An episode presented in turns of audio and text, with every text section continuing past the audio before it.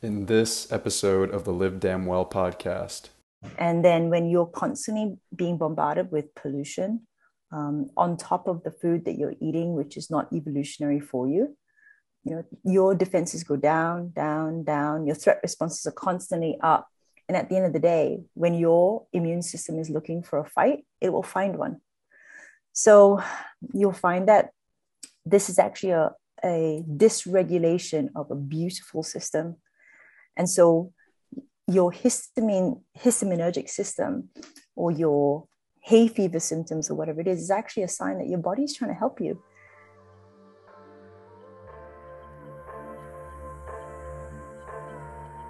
Welcome to the Live Damn Well podcast. My goal is pretty simple: to bring you both sides of the story in a cancel culture world where open conversation seems to be nearly impossible, especially in the sciences. I hope to bridge the gap between ancestral living and modern medicine, using the best from both worlds to inform how modern humans should live for optimal health and wellness. By interviewing experts in the fields of evolutionary biology, neuroscience, metabolism, exercise physiology, epigenetics, and beyond, I hope to tackle the topic of health from as many angles as possible to make this podcast into an amazing resource for anyone looking to improve their health. Thank you for joining me.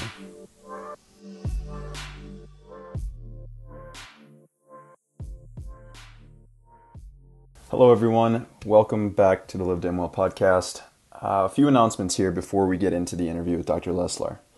So number one, the one I'm really the most excited about, is that after hundreds of hours and after probably thousands of researchers that I've looked into and I've analyzed the work of, my book is finally going to be live in a couple of weeks.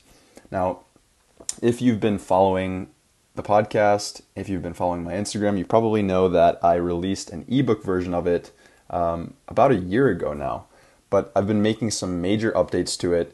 It's gone from a little document that was twelve pages and is now a document that's about one hundred eighty-six pages. So needless to say, I've made some very, very important edits to it. And as I've written the book, it's it's made me realize some of my biases. It's made me realize that at the beginning of writing the book, I wasn't living up to the standards which I was preaching about in the book, and that made me really take a step back. And as I wrote it, every single sentence that I wrote, I became increasingly more rigorous. I, I set a higher standard for myself, and I hope that that will show through in the book. But what is it about? You know, why would you even want to get it? First of all, it's a comprehensive guide to healthy living. It's It covers virtually everything, from nutrition to sleep optimization to E M F exposure and mitigation, to light exposure and how that affects health, and many more factors, lifestyle and environmental. And then I talk about something that I think is very, very interesting, and specifically because I think a lot of health professionals and even people who, you know, just everyone who had an opinion about COVID, right? They kind of had these talking points that went a little like this. Well, if you're healthy, then you're definitely not going to get hit by COVID, right? And at the beginning, I sort of just believed them because it was convenient for me to not look at the data, right? But I never saw anyone, no one ever put this together into a single coherent document that would actually show that that was true. And so I've done that. And it's taken me a long time, and I've been really, really on myself about not letting these biases show through and really objectively looking at what I think to be the highest truth, at least from what I can see now. And I've had it reviewed by several doctors and several health professionals, and they seem to agree as well. So that's what I've done. I've I've really compiled a list of the environmental and lifestyle factors which impact your risk of severe COVID nineteen.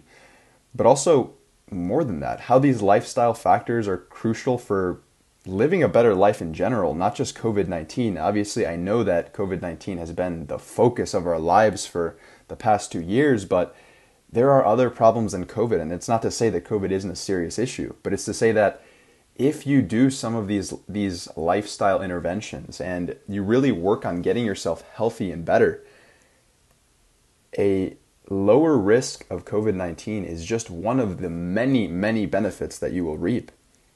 But some of the other ones are obviously, you know, lowering your risk of many chronic diseases that we face in the, in the United States. I'll also be talking about the benefits and the limitations of the current vaccines.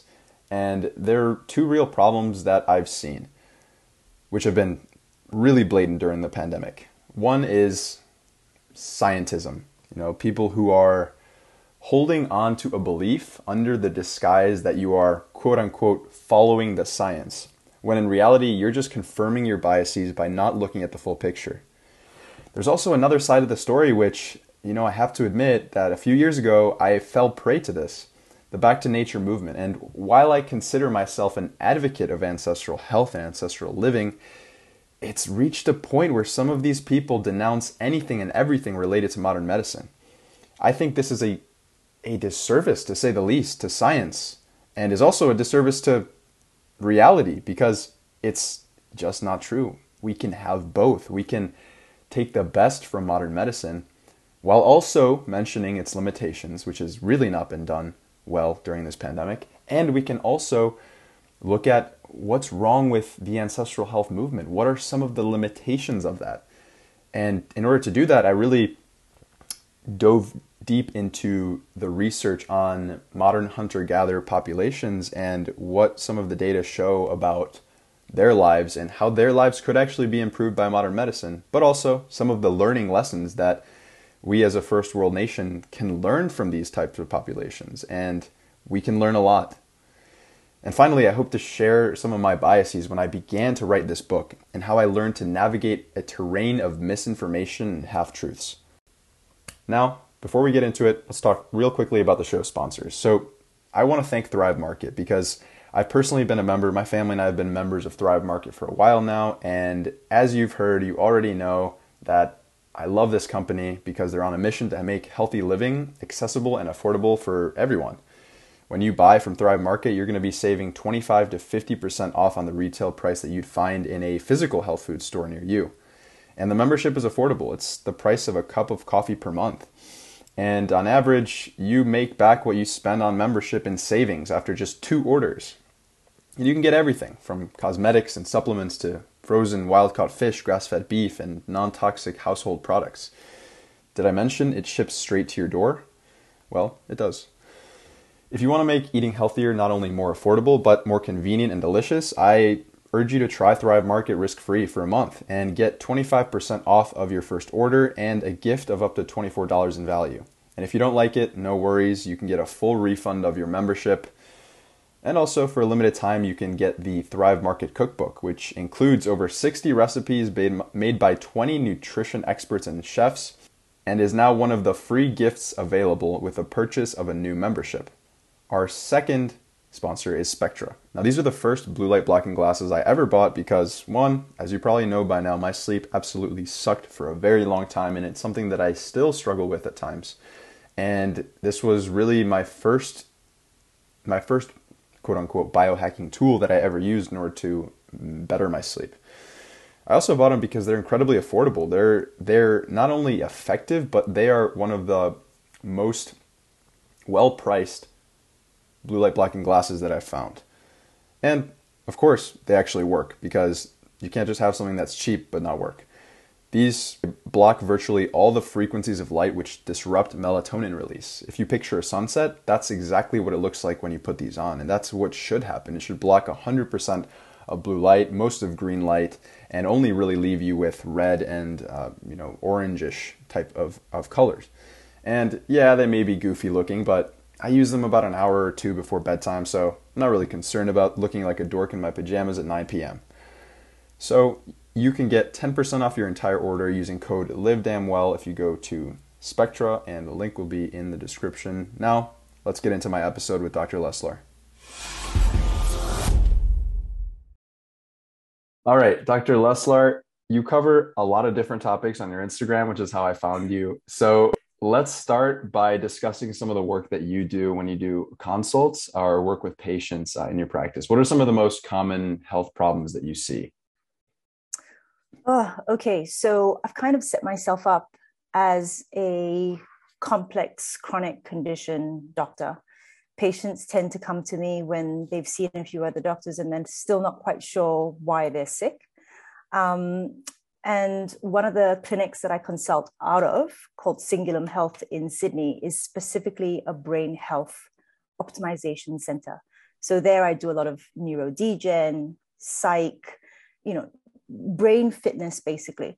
So it actually does depend on where the patients find me, and that's how um, I delineate my practice as well. But essentially it's um, word of mouth. So a lot of the time the patients will be coming to me for complex chronic conditions. Got it. Uh, whether it's, yeah. So um, for example, my entire practice yesterday um, was SIRS, chronic inflammatory response syndrome, mold injury. Um, I had a dementia patient, um, and I had an allergy patient. So it's quite varied. Okay. Do you work with anyone who has long COVID? Ooh, okay. You're getting into the weeds already. Right. So um, I'm actually quite friendly and um, with N C N E D, which is the National Center for Neuroimmunology and Emerging Diseases. It's part of Griffith University here on the Gold Coast. Um, they're actually supporting an adjunct position of mine, so I'm applying for that. And they're doing long COVID research at the moment. So yeah, yeah, okay, we're, awesome. we're definitely seeing a little bit of that.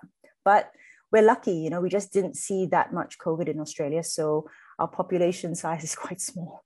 Right, right. Yeah, no, the reason I ask, I just interviewed a, um, a doctor out of the U K who dealt with people who had long COVID, and specifically looking at the histamine side of it. So she would look for, um, you know, specific um, stressors in the environment, for example, like mold, which can activate histamine, or, you know, even like uh, over exercising, uh, endurance um, type training will release histamine, um, and foods obviously will release histamine. And she says that that has like a large role in um, the development of long COVID.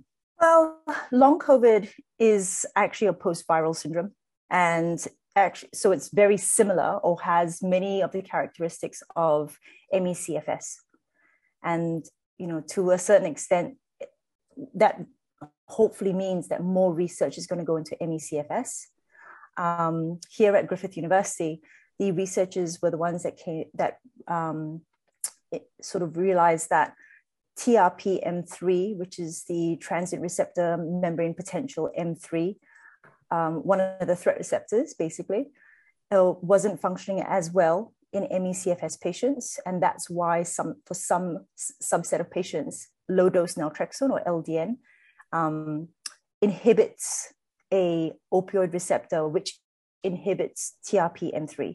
And so that's one of the, um, one of the treatment modalities that we're using for M E C F S patients, slash post-viral syndrome, slash long COVID. Yeah, so histamine, look, I I think because, you know, histamine intolerance has been a big deal now for about five or six years since it came to the consciousness of the mm-hmm. average practitioner. Um, it definitely has something to say about it. It really does affect, for example, um, sleep patterns, um, tolerance to foods. It can make P M S syndromes worse. Wow. Um, but I, I think the definitely the long COVID is so multifactorial, and we're only just discovering, you know, every day there's just something new that's coming up about it, you know? Right. Of course. Yeah, no, um, that was one of the things which, as I started to dig into some of the research, really shocked me. It's just, it's not just like a vitamin D deficiency. It's not just like one thing. It's so many things put together that make it so hard to pinpoint an exact cause. Yeah. Like, like most con- complex chronic conditions, right. You know, and, unfortunately, the way that uh, medicine is set up at the moment, it's, you know, when we're doing our R C Ts, for example, you can only test one thing or two, if you're lucky, three, maybe, if you, you know, but essentially it's really hard to test programs. So for example, uh, Doctor Dale Bredesen, who is very well known for the Alzheimer's protocol uh, RECODE, he found it extremely hard to to trial his program because he couldn't get approval to do a intervention that was so varied, that looked at lifestyle and food and supplementation. And it's like, no, if you want to do a study, you have to do one intervention, one drug, one supplement, and that's just not how life works, you know? Right, of course. Yeah, I, I want to talk a little bit about histamine, because you you mentioned briefly that it has to do with um, wakefulness, like sleep cycles. Can you get into that a little bit more? Yeah, so actually it depends on which of the histamine receptors you're talking about and where those histamine receptors are too. Plus, it's a threshold thing. So there are four histamine receptors, H one, H two, H three, H four, and most people would know an antihistamine as something that helps clear them up, you know, from a snuff, snuffy nose or something like that. And those ones, generally speaking, act um, on the H one and H two receptors. I think most people don't realize, that most lay people don't realize that histamine, antihistamines don't actually break down histamine. They stop the activation of the receptor by the histamine molecule. So in other words, when you are constantly on H one and H two blockers, you still have all this histamine flying around in your body, but nobody yet has been able to tell me what happens to overactivation of H three and H four. Um, I think that this is a big deal simply because H three is found in bone marrow, for example, and the use, the promiscuous use of antihistamines back in the day, ten, twenty years ago, um, is now sort of biting us in the bum, because um, the older generation antihistamines have been now linked with uh, dementias. You know, they've got this anticholinergic effect as well. So as far as wakefulness goes, the histaminergic system in the brain um, is one that would essentially keep you awake. The interesting thing that we have in immunology at about three o'clock or so is something called the witching hour, where you have a normal dip in cortisol before the slow rise that wakes you up, and you have a normal rise or apex of histamine in your system. So as your previous guest had talked about, you know, the foods that you eat can make a massive difference, because if you have a, a big histamine, histamine loaded dinner, for example, mm-hmm. and you have this normal rise of histamine, and you're slowly breaking down histamine in your body when you're sleeping, come three o'clock, you actually tip beyond that normal apex and you push yourself into wakefulness, because histamine is going to keep you awake. Now, there are some centrally acting histaminergic drugs that do actually sedate you as well. But again, it depends on where the histamine, um, where the histamine receptors are and, and what the load is as well. Interesting. So histamine then increases cortisol levels? Histamine has a relationship with cortisol levels, but not absolutely directly. Got it. So in this particular in this particular case, the scenario is saying that's just a the natural dip that's happening with your with regards to your body, you know. So the and that's why um, even cortisol is very important for sleep and wakefulness, because if you don't have a good enough dip, if the delta of change, how the slope of increase of cortisol is not quite right, your your waking up patterns go off. Hence, the whole cortisol awakening response is the measure of how much cortisol increases in your body after you wake up. There's a, a medley of chemicals at play when you are asleep and when you wake up, and nobody actually knows every single piece to that puzzle, which is why sleep science, you know, thanks to people like Matthew Walker, right, is becoming so popular. and um, and and thank goodness we now know how important it is. Because I remember back when I was at uni, it was a big deal for us to um, stay up late and get all your work done. And, you know, if you went to sleep, you were a loser, or, you know, you couldn't hack it, or those sorts of ridiculous notions. Whereas now, to be protective of your sleep is actually to be protective of your brain. And you, you know, eventually do better long term because of that. Yeah, I, I have a few things to to talk to you about, Doctor Matthew Walker. Um, but first, I, first I wanted to. Um, so one of the things that my previous guest mentioned is um, using some antihistamines, like uh, like quercetin, for example. Um, I'm not sure exactly the mechanism of action of that, but then the, you're the first person who I think has made the important distinction that maybe something like quercetin could just block the receptors, but not actually degrade the histamine. Um, mm-hmm. Is that something that you're concerned about with, with those type of antihistamines? No, because quercetin, along with vitamin C, B six, copper, magnesium, and calcium, are actually also mast cell stabilizers. So the mast cell is a type of white blood cell, which actually degranulates chemicals, including I L six, histamine. And so what they do is that they help this the, the mast cell not be as brittle. A mast cell is a white blood cell that essentially it's there to protect us. We get the symptoms of hay fever and other uncomfortable symptoms mm-hmm. here because these are your guardian sites. If something is going to get into the body to cause us grief, it's going to get in through this area because your skin is meant to be integumentary. It's meant to be, you know, foolproof, basically. It's not, right. Nothing's going to get in unless you have a cut. So that's why we have extra mast cells or extra white blood cells, you know, around the eyes, the nose, the mouth.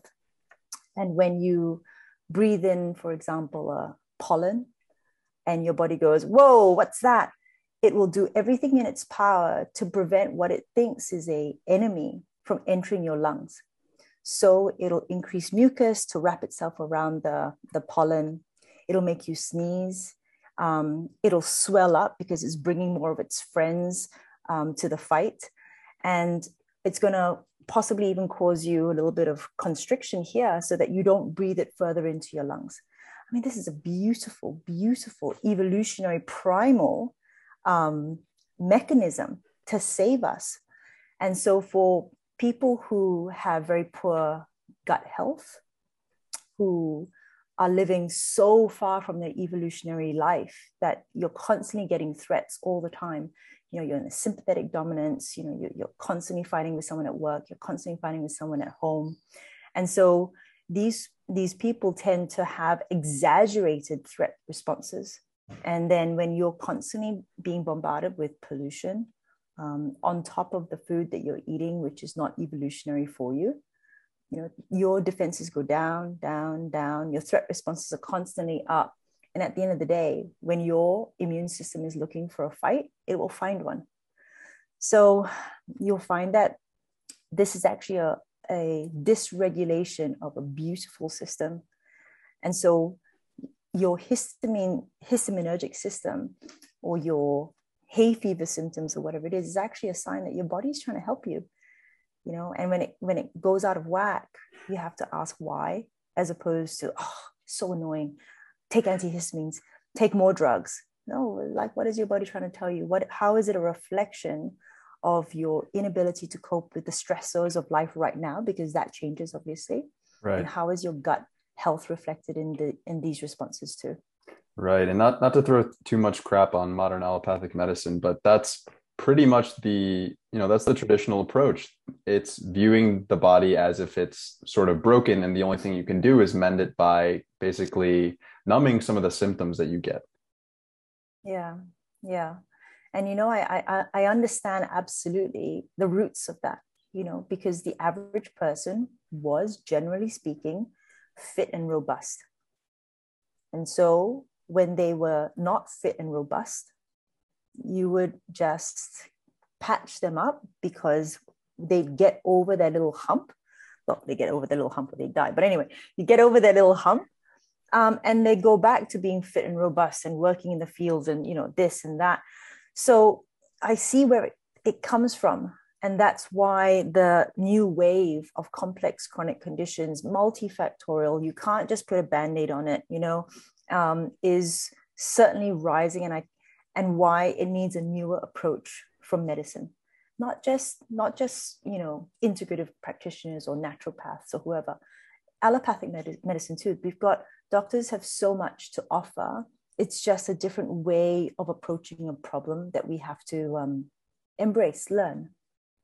Yeah, I, I want to dive a little bit deeper on what you just said, um, that people, you know, for the most part, used to be more fit and healthy than we are now. And obviously, this is a huge point of contention among people who are more, you know, still in the modern allopathic side, and then versus people who are more on like the ancestral health side. Um, you know, the, the argument against, um, you know, living like our ancestors is, oh, but they died so early, right?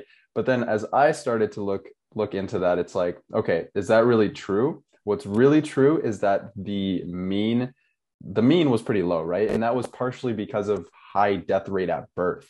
But if they got past that, then they actually lived a pretty healthy life into their seventies.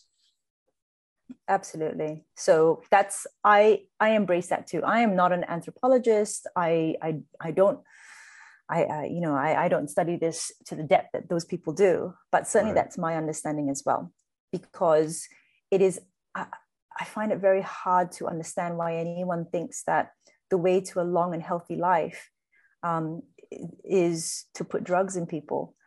You know, absolutely, of course, they're so handy when we need them. Right. Absolutely. Right. Right. But nobody wanders around with a statin deficiency.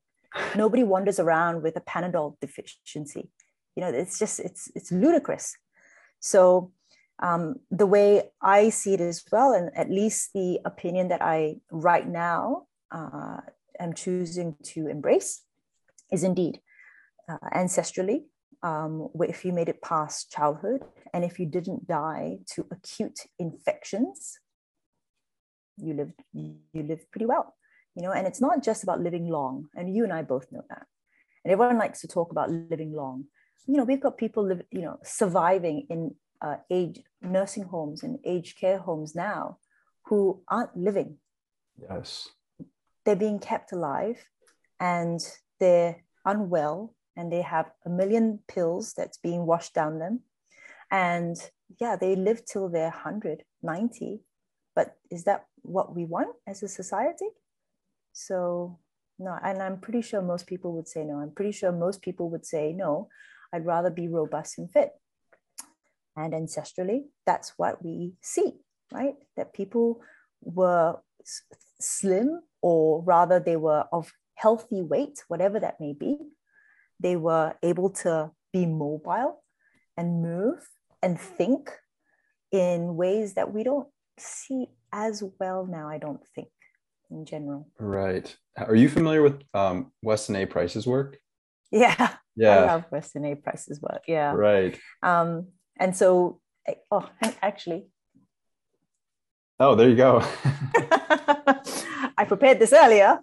Um, no, you. Um, so Weston A. Price's work is exactly where I go to when I'm talking to patients who are concerned about fertility, pregnancy optimization, child health optimization, um, the number of children who have issues, you know, even something really simple like, oh, my kid's very fussy. I think that that's a clue for us.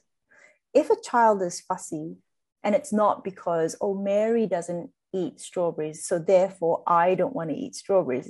Apart from that, if they're constantly saying no to something or picking some um, particular types of foods, that actually gives us a clue as to what's happening with their gut microbiome.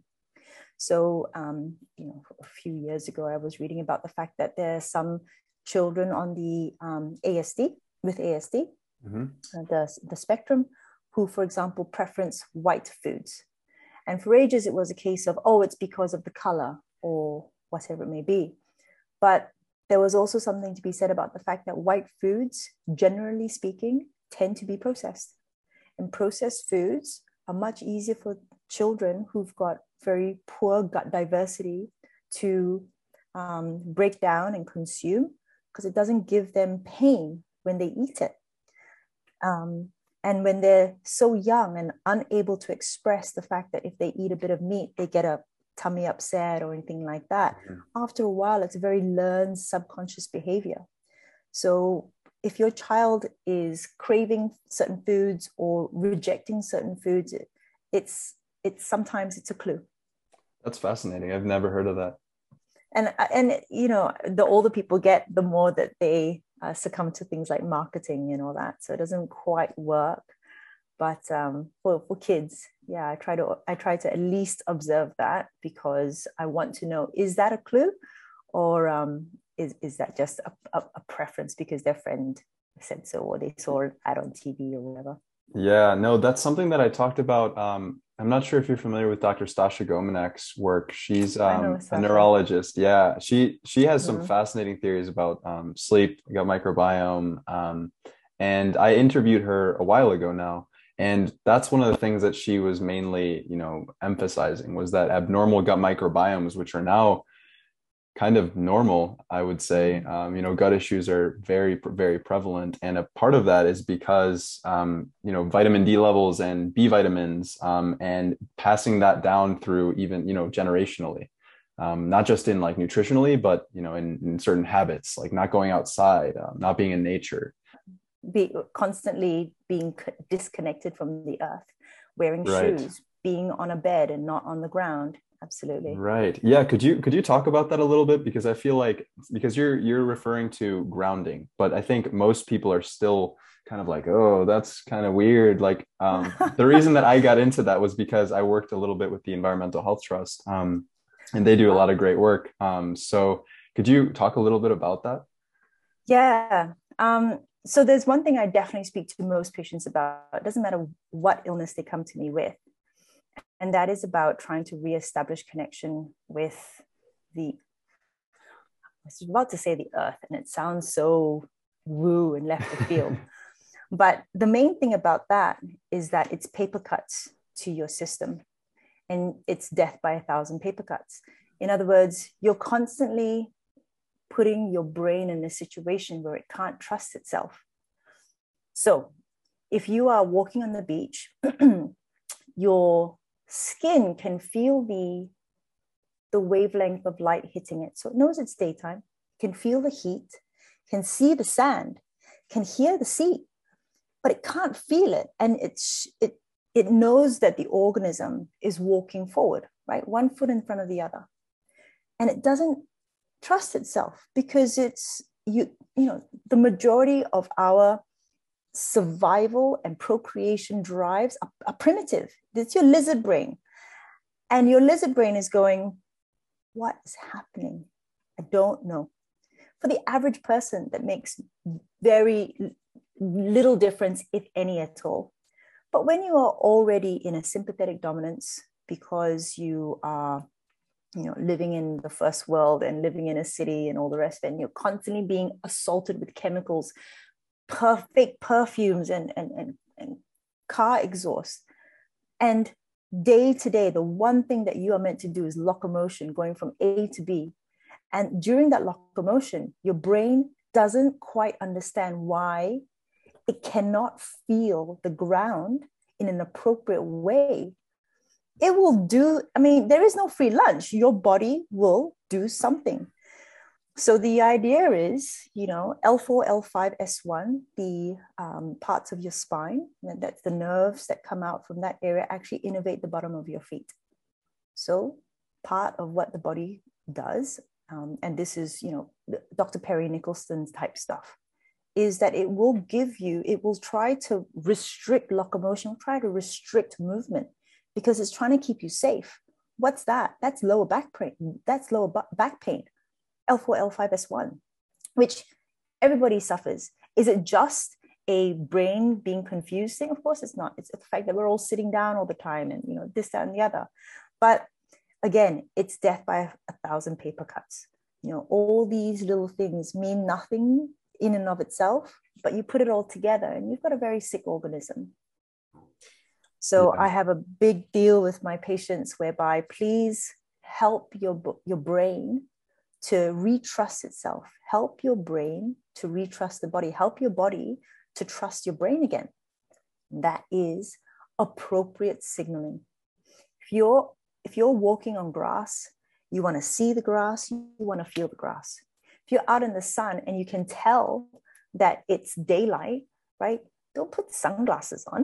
You can using the brain. Be under shade, it's different from being having sunglasses on, because your, your brain is just a re your brain is really simple. It needs to know, am I safe? And then, you know, can I procreate? Like, is it a safe, am I safe? It's Maslow's high, hierarchy of needs. And if it doesn't feel safe, it'll start to do funny things to try and keep you safe in the way, in the way that it knows how. I love that. That might be the, the title of this podcast episode, by the way, Death by a Thousand Paper Cuts. um, but how, how exactly does grounding um, kind of contribute to um, better health? Mm. I think that, um, you know, it's a very, it sounds like a very woo concept, or put your bare feet on the ground, all that kind of thing. In all my um, reports to my patients, I do, um, I actually do have two references to two journals about grounding, about the fact that it decreases inflammatory molecules, and that we've, that they've taken blood and they've seen, right? If you actually ground yourself, that's what happens. Okay. I was speaking to a patient a few months ago now, and she he actually worked for um, Queensland Health, which is a government body that looks after the um, public healthcare system here. And I was telling him about grounding, and he goes, "Oh yeah, so the radiology companies actually used to advise their staff. I don't know if they still do it now, but certainly they did in, in the past. They would actually advise their staff, especially if they're working in areas with a lot of radiation, C T scans and all that, to actually go outside, get in the sun, take their shoes off and ground themselves, because it used to help." And that's the idea, apparently, is negative electrons fro- flowing out from the earth into the body, right?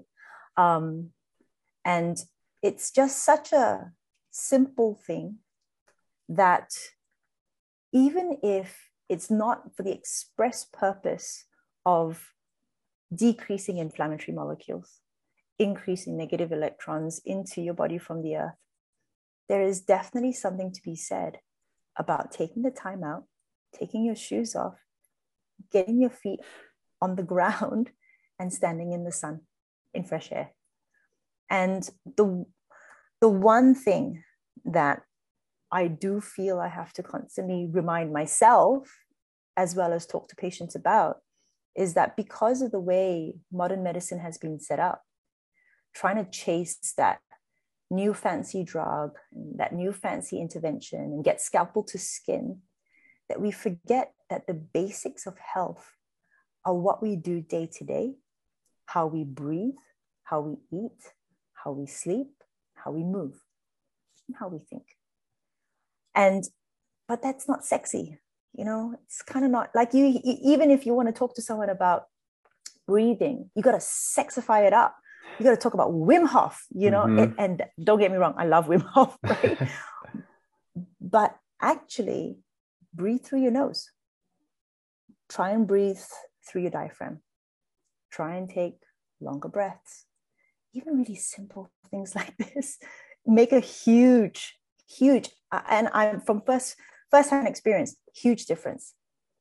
So back when I was younger, I was um, I was quite sick all the time. I had hay fever and asthma, and I was always snotty and uncomfortable, and you know, I really poor sleep, and um, you know, growing up, I then wound up with issues with my periods, and then when I was in my twenties and thirties, I had fertility issues. Anyway, knock on, knock on, right, and back then, I was made to believe that it was my genes, that is Mm. inevitable, that is Yeah.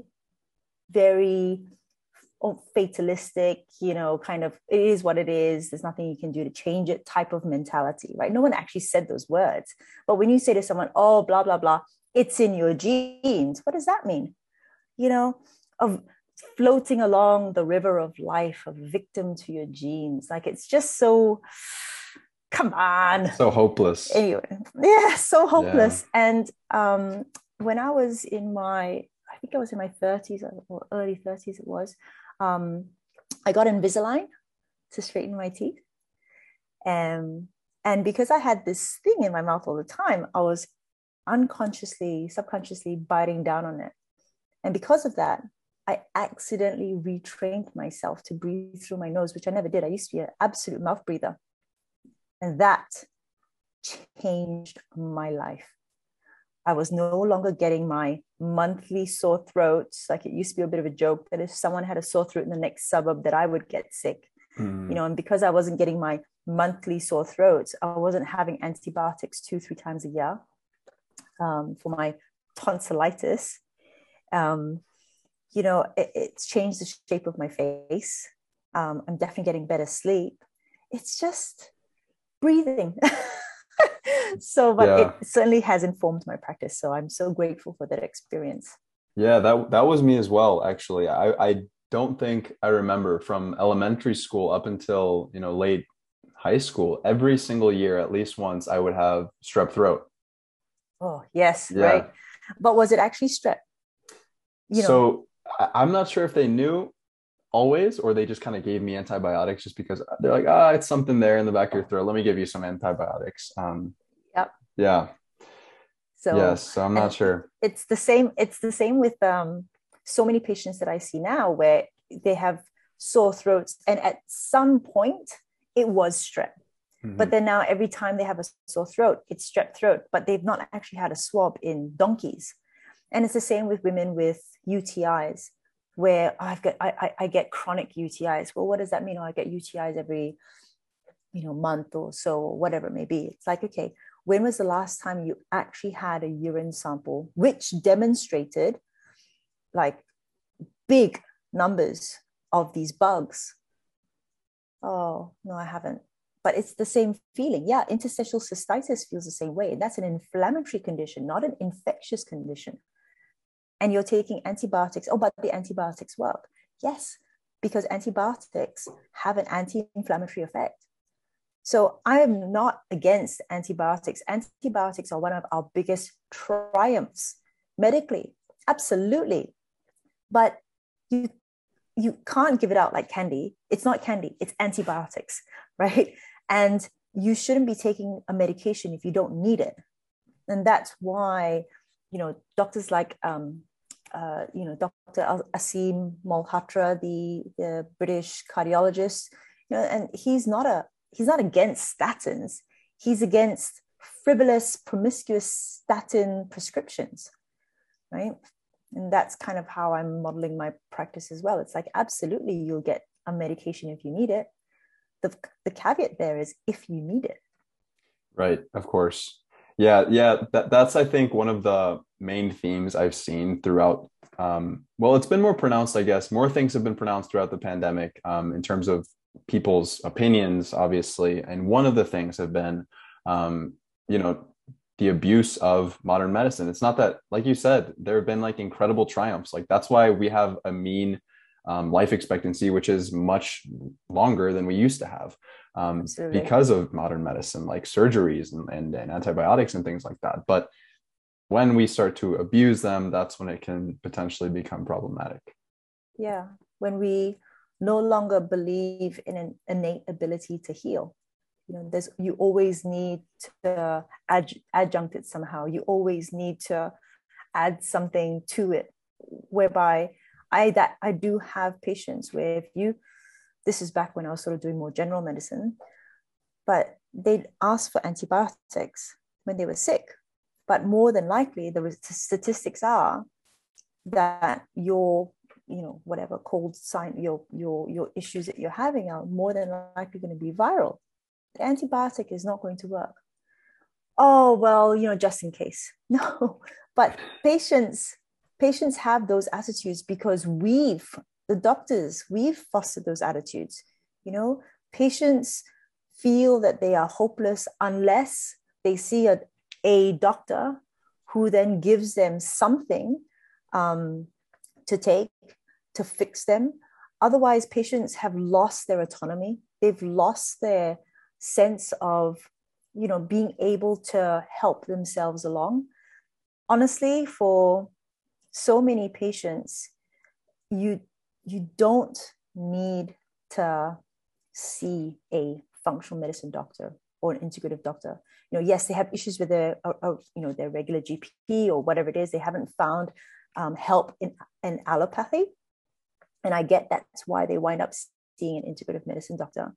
But this is not for everyone. But a lot, a lot of the time, you can get yourself to a certain state of health or certain state of healing without seeing anyone, just by fo- focusing on some really basic things.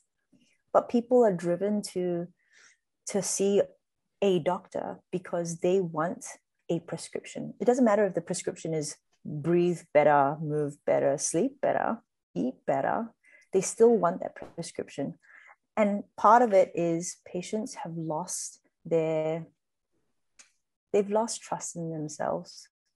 And we've, we've basically, medicine, I feel, including you know, naturopathy, integrative medicine, whatever it is, but we, I feel like we've beaten it out of people. You know, it's like as if we're the gatekeepers to health. And that's why I kind of welcome the rise of biohackers, because these are citizen scientists who have taken their health into their own hands.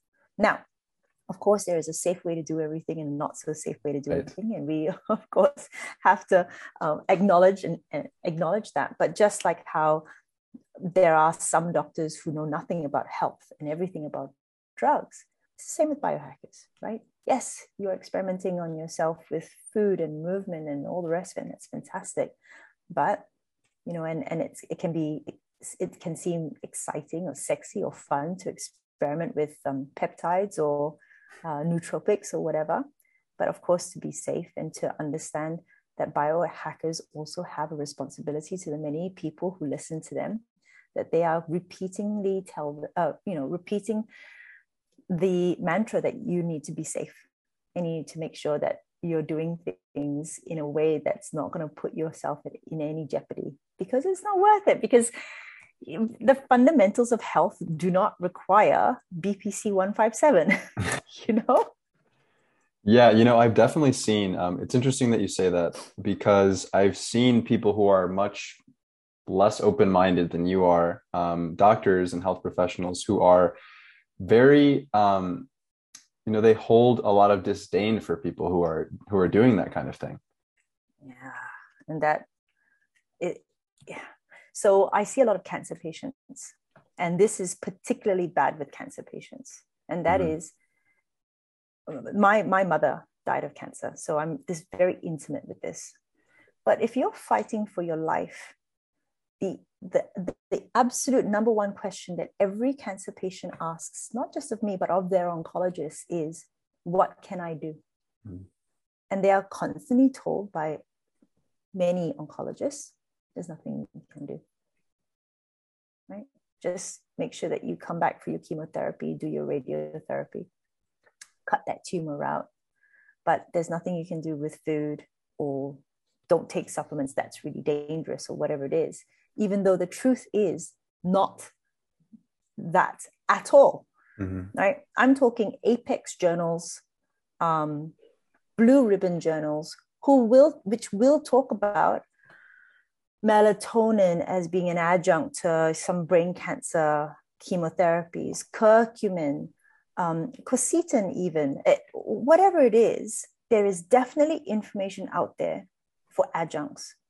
There is definitely information out there for the utility of diets for cancer, whether it's keto or pulse keto or A I P or whatever it may be. Mm-hmm.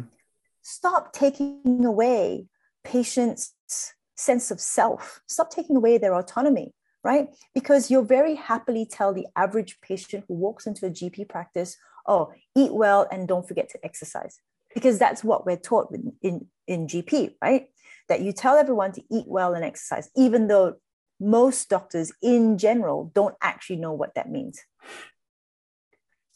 That's fine. But you know the you know that eating well and moving is going to be beneficial to the average person. Wouldn't it make more sense that it would absolutely be necessary for someone who's fighting for their life? That's not the time where you say that, because I, I have a, a, a cancer warrior patient now. She would have no problem with me talking about this because she's, everything is on Instagram. Um, her name is Kate, and she was diagnosed with stage four lung cancer terminal, so much so that the doctors actually signed off on her life insurance. And they said, you know, now when she was first diagnosed, and then given six months, by the way, when she was first diagnosed, she said to her G P, well, what do I do? Mm-hmm. Uh, uh, I'll stop drinking wine, I'll, I'll cut out sugar. I've, I've heard sugar is bad. And the, the doctor said to her, no, Kate, this is the time when you go home and you have that wine and you eat that chocolate so that you can make memories with your daughter, right? Don't deny yourself all that now. This is when you need that. And that she, Kate never saw her again. And that's how she wound up finding me later on. But you, you, you, patients, when patients lose hope, that's one of the factors that spirals them into, yeah, death or s somewhere which is a really bad place. Because we are all animals who, you know, primarily, we're after survival. When you take that away from the organism, when you take that away from the, the, the animal, what's that? You, you take away someone's purpose. So if, I do find that very distressing um, when patient, when doctors uh, are dismissive of that, because, you know, let me look, personally, of course, I believe diet is very important, but let's just say there's a situation where diet isn't that important. But anyway, let's say diet wasn't that important. The fact of the matter is you have a patient in front of you who's saying, Doc, what should I do? What can I do? What can I do? You, you give them a task, you know, even if it's, okay, well, let's make sure that we're really getting that organ meat in, or that, you know, making sure that the oil that we're going to have is going to be the good oil as opposed to the bad oil. Like swapping out rubbish oil for good oil isn't a huge expense for some patients, but just help get them on board with being the masters of the universe, with, with getting them at the helm and driving their own ship, you know? Okay. Yeah, absolutely. No, oh, and, and I, I think, I think that it's not just the fact that if you lose hope, you're much less likely to exercise, to eat well, to spend time with family, to meditate, to, you know, manage stress. That hope in itself gives you a sort of nocebo effect, where that in itself could cause you harm. Absolutely. one hundred percent, which is why the psychological state of the patient is part and parcel of the fundamentals of health, right?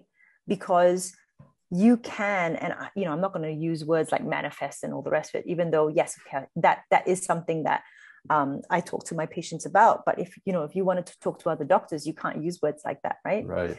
But patients can shape their reality. We all know in hospital, the patients who are going to do better than the other patients. And it's the, the ones with gumption, the ones with get up and go, the ones who have a smile on their face, the one who asks quest- interested questions about their treatment, um, about this, their, their disease, about, you know, those who want to know, those who don't harbor anger, those who aren't aggressive, those who have family around them. We know those are the patients that tend to do better. The blue zones is all about that. Right. You know, the blue zones are about having support structures in place, having a sense of purpose, you know, meditating, all those sorts of things. I know that it's soft sciences, but just because it's soft doesn't mean that it's not valuable. And that's what doctors in general have to start realizing. Yeah, you, you know, going off of the um, the cancer story, I just interviewed um, Doctor Thomas Seyfried, and you know, he's huge into metabolic therapies and using ketogenic diet and uh, glutamine inhibition. Um, and you know, that's he he was telling me about, because I have I have a family member right now who had a you know was diagnosed with a brain tumor a few months ago, and um, luckily this um, oncologist that we went to, you know. didn't give you that, you know, you can't really do anything. Um, but instead, because, you know, I have a pretty good awareness of certain supplements and I've interviewed a lot of really smart people, I know like certain things that may help. And he was one of them. And, you know, I was like, I would go to the, some of the consults with um, this family member and um, I'd be like, okay, you know, is this kind of supplement something that, you know, would interfere with the, with the, you know, with the radiotherapy or the chemotherapy, or um, is this kind of, um, you know, dietary regimen something that would interfere? And for the most part, they would say no. So they weren't saying that it's going to help, but they were saying, oh, no, probably won't hurt, kind of thing, which is, you know, it's better than saying uh, that won't do anything at all. Yes. Or saying, no, that's dangerous. And it's like, oh, yeah. Why is it dangerous? Or, well, we just don't recommend patients take supplements. Um, when right. and, and when we're doing cancer, look, it, absolutely, you know, there are four signals, basically, that the cells get, um, grow, die, housekeep, and sleep. So sleep senescence, that's a tough one. Uh, housekeep is autophagy, right? Grow is grow, die is die.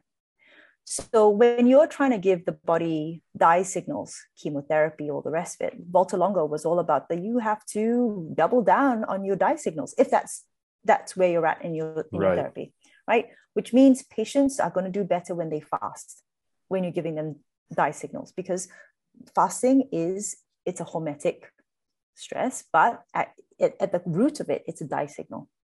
Then when the patient comes out of that die phase, and they're into housekeeping phase, autophagy, you promote autophagy.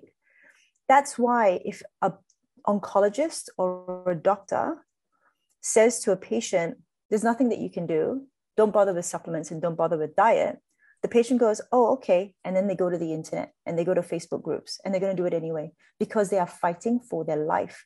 And you have to acknowledge that, because you're causing more harm than good by dismissing your patient.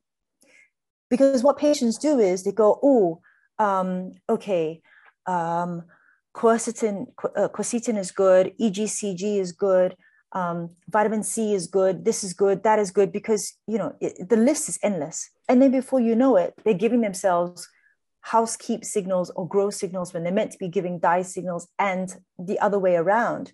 You know, and you're confusing things all over the place. And then these patients don't do well. And you go, oh, well, there you go. It's because they, they it's because they did all that. Mm. Dangerous. It's like they did it because they were, they're, they're, they're trying to live. They're trying to survive. And you dismiss them and you didn't help. At least say, I don't know, which is something that I know doctors, including myself, find very hard to say sometimes. I don't know, but I recommend this person. Because there are definitely some um, hospitals that I've been to, in the, not so much here in Australia, but in the U S, where they are all about the holistic care. They are very realistic about the fact that dying people are desperate people. And desperate people need more help, not less. Right. I, I care a lot about cancer specifically, because that is, you know, it's a, it's a very, very tough situation. And these are also the people who tend to be the most maligned. The ones who want to do something for themselves, they tend to be the most maligned in, certainly here in Australia. I don't know uh, in the U S, but certainly here in Australia, they tend to be the ones who um, get given a lot of um, flack by, by their oncologists. Right. Yeah. I mean, that's something that I have... Um... that interest in in cancer research is something that I've been forced into as well in the past few months. And uh, something that really shocked me um, about what Doctor Seyfried told me is that some of the, and correct me if I'm wrong, um, if you have a different opinion, but what he said is that a lot of the, the studies which show um, you know, success in chemotherapy or radiotherapy is kind of abysmal. It's like a month, two months, and that's what's called a success, adding a few months to a life. Yep. Exactly. And, you know, they talk nothing about health span, right? Exactly. So you keep someone going for another month or so, but do they, are they, are they living in a way that allows them to do X, Y, Z that they wanted extra time for anyway? No, a lot of the time there's, you know, chained to a bed basically because they can't get out without vomiting or something like that. It's not a, it's not a pretty picture. And as long and, and until medicine acknowledges our shortcomings and the fact that we, especially with a multifactorial, that it's the epitome of a complex chronic condition like cancer, until we realize that we have to be attacking it from a number of different um, angles, we're not going to get on top of it, you know, and, and the whole cancer industry is set up. Sorry, I shouldn't say industry, because it makes it sound like I'm sort of conspiratorial about it or whatever, but the whole cancer thing is set up for that, right? It's like the intervention is this drug, the population that they're going to trial that in, they'll recruit the healthiest people or the healthiest people that they can in that sick population. It gives you an extra month or six months and they hail it a success. And then before you know it, it's the next thing that gets shoved down people's throats. And they're told, this is what you should do. Don't try anything else. Mm-hmm. No, your diet or supplements aren't going to work. So, you know, with the brain health center that I work at um, in Sydney, Cingulum Health, obviously we see a lot of brain brain cancer patients because our C M O, the Chief Medical Officer for Cingulum, is, is Charlie Teal. He's a celebrated neurosurgeon who essentially pioneered minimally invasive neurosurgery. Now, the when the patients see me, um, we do A to B, A to Z, and everything in between. In other words, it is, okay, what's your diet doing, your micronutrients, you know, when's your dye, when's the dye signal time, when's the growth signal time, when's the housekeeping, how are we going to get um, housekeeping up? I absolutely talk to patients about hyperthermia therapy, fever therapy. Mm-hmm. No patient with cancer gets away without at least knowing about hyperthermia therapy and inducement of heat shock proteins. Um, patients are also told about pulse electromagnetic field therapy because it's, um, you know, uh, companies like uh, Voyager, oh no, what's the company called? The product is called Voyager, Emulate Therapeutics. So the idea of Emulate Therapeutics, and the first time I heard of them was when I was at a brain tumor summit in New, in New York in twenty nineteen, is G B M and other brain tumors are really hard to get at because a lot, very few things cross the blood-brain barrier. And so what Emulate Therapeutics do, and they're not the only ones, there are lots of companies that are doing this, and the science is exploding, and people better start getting on board with this, is that um, everything has a unique uh, electromagnetic signature, essentially. And so do drugs.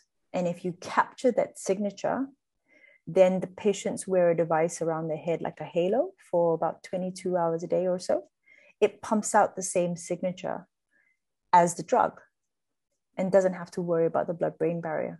And they've, I think they've, they've done a few feasibility studies already, including one in Australia, interestingly enough. Um, but that's why I actually recommend HapB. So HapB, the device, is actually an Emulate Therapeutics daughter company. And it has the exact same technology, right? Where you've got a certain uh, electromagnetic frequency that you're trying to emulate, uh, and that it does have physiologic, physiological effects. Yeah, I, I've actually seen um, a lot of the biohackers wearing um, the HapB for more for like mood stability. Um, yes. Yeah. Yeah. So because it's the, look, you know, when you have, let's call it a pulse electromagnetic field therapy device, right? The language that you use has to change depending on whether it's a medical device or a wearable, mm-hmm. fun wearable. Right. But when you have the HapB, or when I say my patients, look, get that and mm-hmm. get onto rest and recovery, because that is going to be as close as you can get to a medical device, which is about healing. You can't use the word healing, right, in a non, non-medical device, basically. Right. And so that's how you sort of circumvent the, well, you've got to listen to the language that companies are using. They will sell you the same, a company will sell you the same drug in two different formula, uh, same formulation, but two different packages. One will talk about, you know, a, a cure for something, and the other one, because they don't get F D A approval or T G A approval or some A approval, and they'll call it something else, but it's actually the same thing. So you have to start getting to know the lingo of these companies too. Right. Yeah. Yeah. And it's interesting because we talked a little bit about um, electromagnetic fields in negative light. That's how I, I was initially introduced, that, you know, it's something to pay attention to, um, non-native E M F, like, you know, laptops, um, wireless devices, um, you know, all that, all, all that wireless stuff.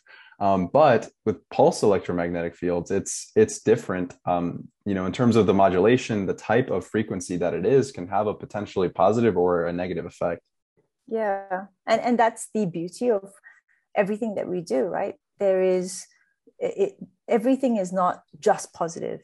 Everything is not just negative. Mm-hmm. There is, there are ways to leverage these things, and we're so clever. Apparently we're able to figure this out. So, you know, I, I will use pulse electromagnetic field with patients. Absolutely. Um, but I will use like uh, a, uh, OmniPemf, you know, a neurorhythm device or a HapB, or I'll talk about Emulate or something like that, because most of these devices have those things programmed into it.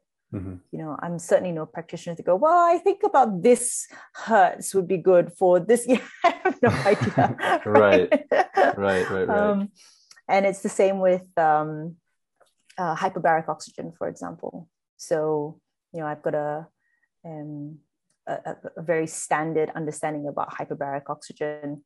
And so my brain health patients will do low pressures for, you know, ninety minutes, for example, sixty minutes, if, if that's all they want to do. But usually low pressures, one point three, one point five for about ninety minutes. Um, and they'll do that two, three times a week if they can afford it, once a week at a minimum, you know, when we're trying to get them over a certain period of, of their healing journey. Mm. Now, when we're talking about patients who are far more complex, where, you know, like in cancer, for example, the higher the pressures, the more oxidative stress we're talking about, that forms part of the dye signal. That's when I'll then go, right, okay, this is getting a little bit complex for me. I'll refer them to um, a, uh, Doctor Scott Sher, for example, from, um, he's a hyperbaric internal physician in the U S. So he's a great friend of mine with regards to, and, and with regards to these sorts of things, he's absolutely where I would go. That's, my patients will see him. So it's also about knowing when to refer, you know. It's the same right. with um, fever therapy or hyperthermia therapy.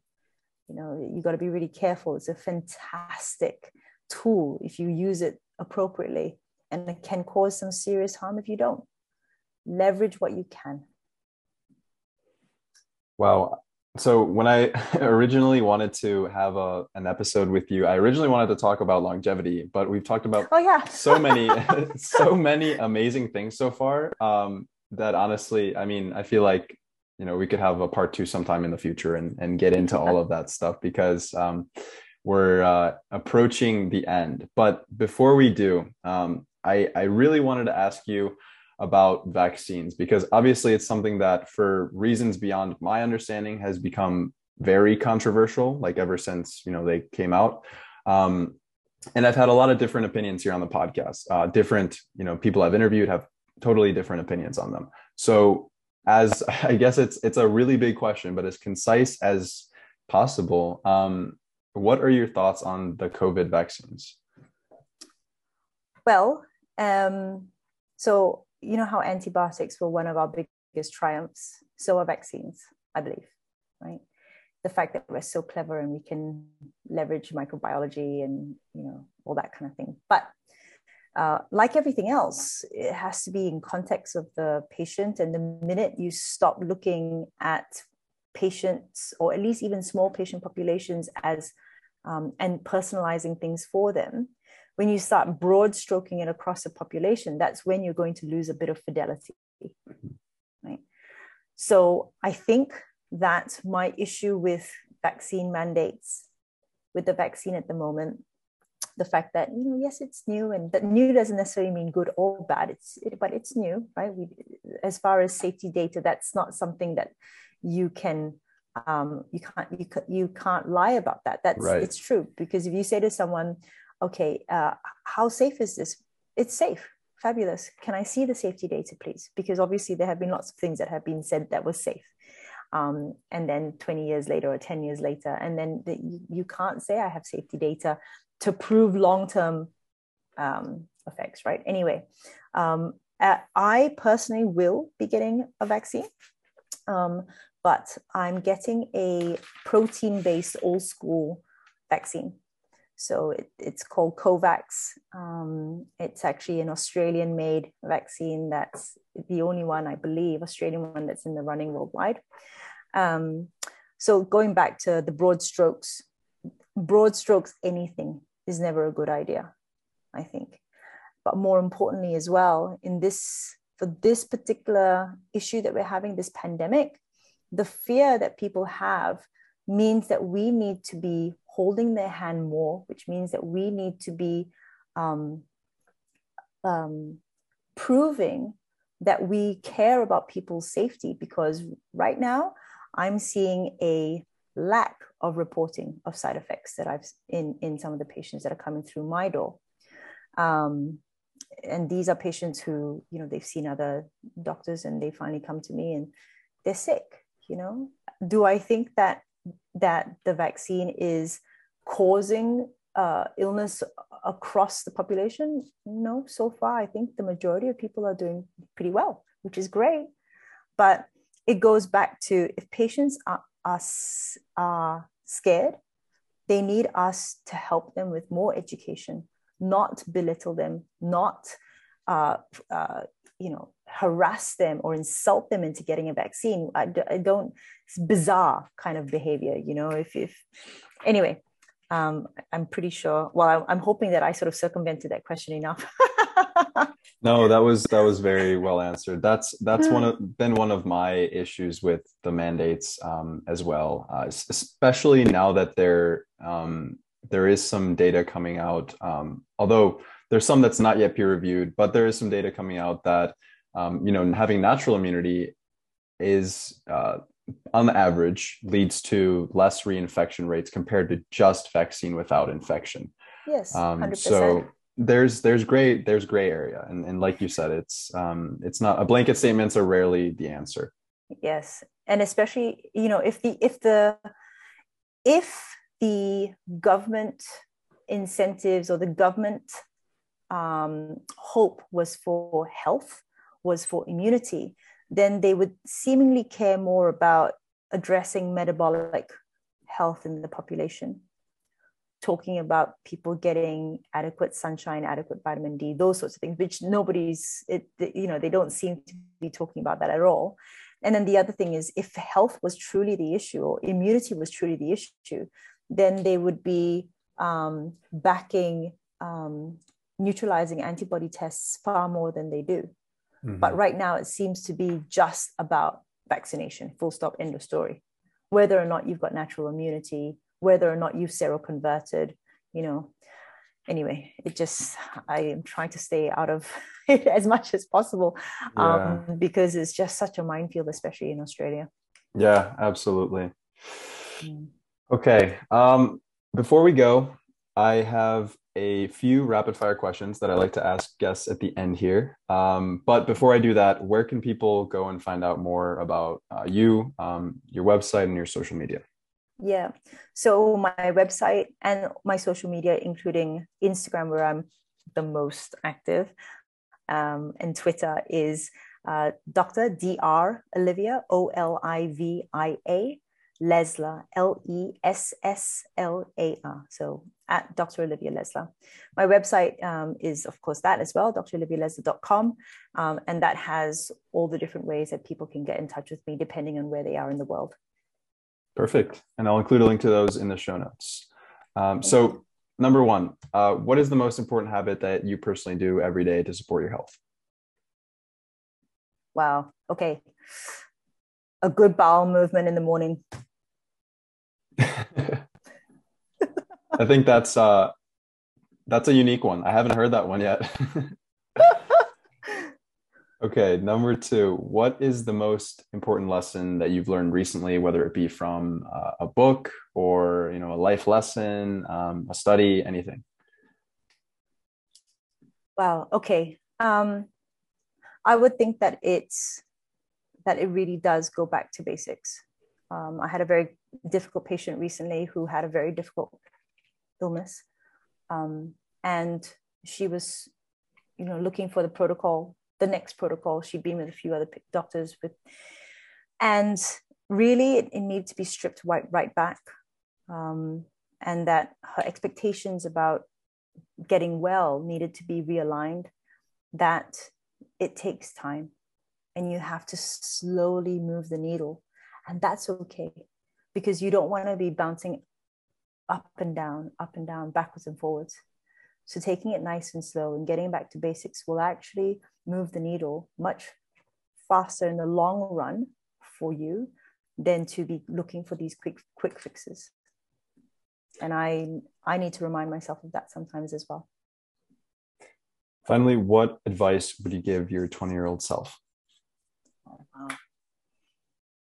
You need to save your energy for that which deserves you, whether it's relationships or fields of study, um, yourself, right? I think I didn't spend enough time appreciating me, working on me. I was constantly trying to do things to please family or, you know, make other people happy. And I, I didn't spend as much time on me um, as I should have. And that was, it, it, maybe it belies a possible lack of, yeah, maybe a lack of respect for myself back when I was a little bit younger, because I didn't take the time, you know, to foster all the things that I'm now taking time to foster, including taking time to be still. I never did. I was always go, go, go, go, go. Um, yeah, yeah. That's huge. That's something that I'm I'm learning now as well. Mm, mm. Yeah. All right, Doctor Lessler, thank you. Thank you very much for your time. I appreciate the conversation. You're welcome. Thank you so much for having me.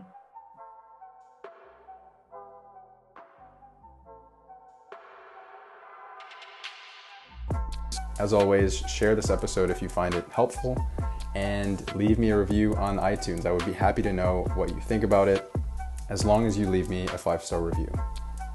Thank you for listening, and see you in the next one.